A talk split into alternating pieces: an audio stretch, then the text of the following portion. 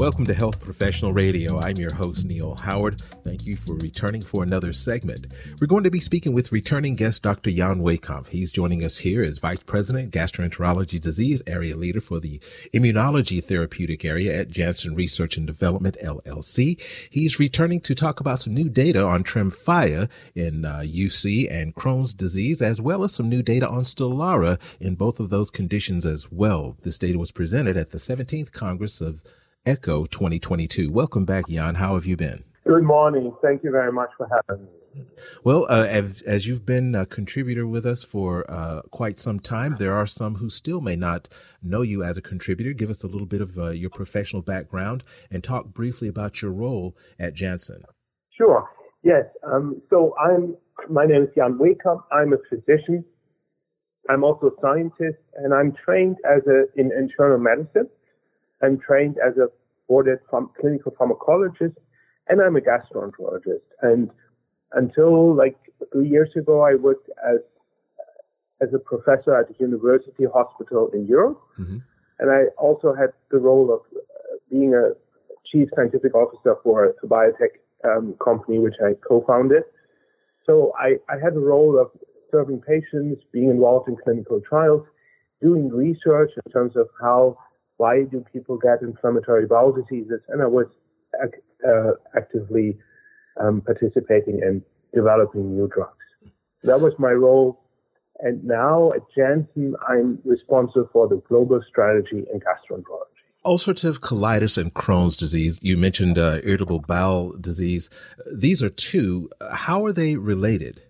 So, inflammatory bowel diseases like different forms of Crohn's disease and ulcerative colitis usually start young, and they are related to inflammation um, and real inflammatory conditions.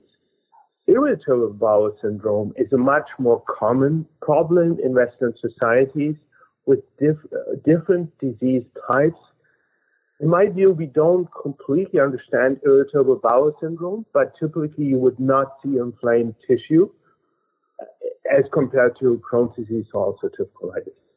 Now, I did say that we were going to talk about some data that was presented at ECCO 2022 concerning Tremfya and Stelara for both ulcerative colitis and Crohn's disease. Uh, what does the current treatment landscape for both of these conditions look like? Yes. So patients do have several options. There are different biological therapies which patients can take. There are also, in a broader sense, still there's a lot of use of steroids, which is something we want to avoid. There are different immunosuppressants with different uh, lines of potential side effects, which is something we also want to avoid with new drug development. So um, patients can choose. Unfortunately, treatments do not always last forever, and a big majority of patients lose response, and then they need then they need new treatment options. One of the major reasons why we continue to see the need of developing new drugs for patients for these patients. Well, which study was the Tremfya study, and which was the Stelara, or were they combined? Um, so we at ECCO, we highlighted, uh, we had three different, three major oral presentations. Uh, one, we presented the first long-term data for Crohn's disease, which is the GALAXI study. Mm-hmm. Then we uh, published, or we presented the first data on guselkumab or Tremfya in ulcerative colitis, the QUASAR study. And we show, we presented the first combination data from Vega, which is a combination of uh, IL-23 uh, P19 subunit antagonist with a TNF alpha antagonist. Hmm. And Stelara long-term data were also presented, but separately. So, how were the results of these? But, but, but, uh, but I'm sorry. Of course. So, if we, for every new program of our investigational drugs, we we we have to be better than what we already have. So we compare um, efficacy of Tremfya with what is already out there, including Stelara.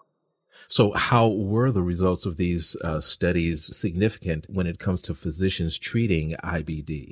In our GALAXI study, we showed, uh, which is a phase two study, we showed that 63.9% of patients treated with Tremfya achieved clinical remission, which is a very high number and very encouraging. At the same time, the safety um, profile was consistent with the safety profile from Tremfya in other indications. So that could provide a new treatment options for physicians and patients, and they're very, very um, encouraged by these data.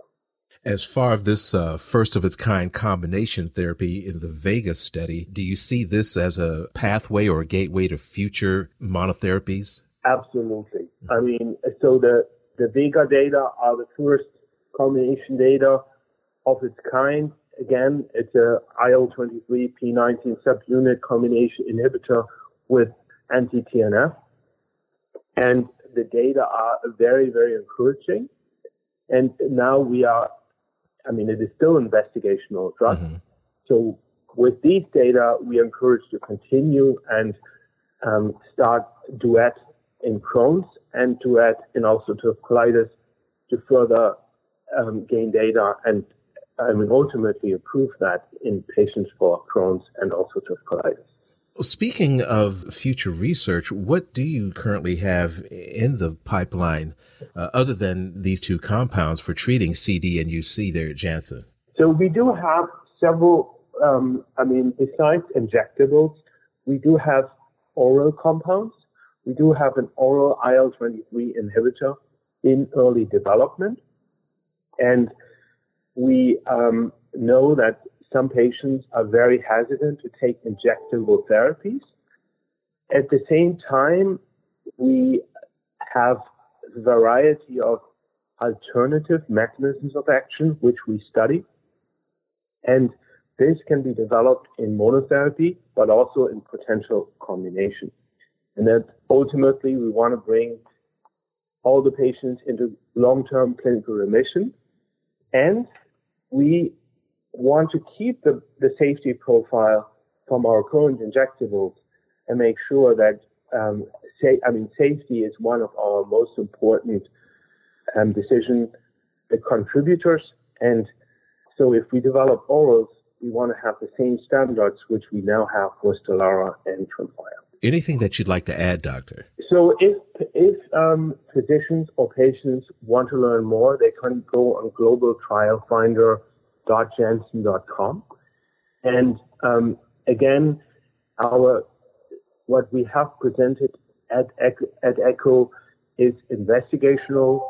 I mean, data on um, still in development, and uh, so the, these trials are still unrolling. At the same time, um, I just want to highlight that we are, of course, still very, very um, committed to to push the bar and make sure that our drugs will be more effective with a very, very high standard in terms of safety. Always informative. Always a pleasure speaking with you, Jan. Thank you so much for returning. Looking uh, forward to our next conversation. Thank you very much. My pleasure. You've been listening to Health Professional Radio. I'm your host, Neil Howard, in conversation with returning guest Dr. Jan Wehkamp. Audio copies of this program are available at hpr.fm and healthprofessionalradio.com.au. You can also subscribe to the podcast on iTunes, listen in, download it SoundCloud, and be sure and subscribe to our YouTube channel at youtube.com health professional radio.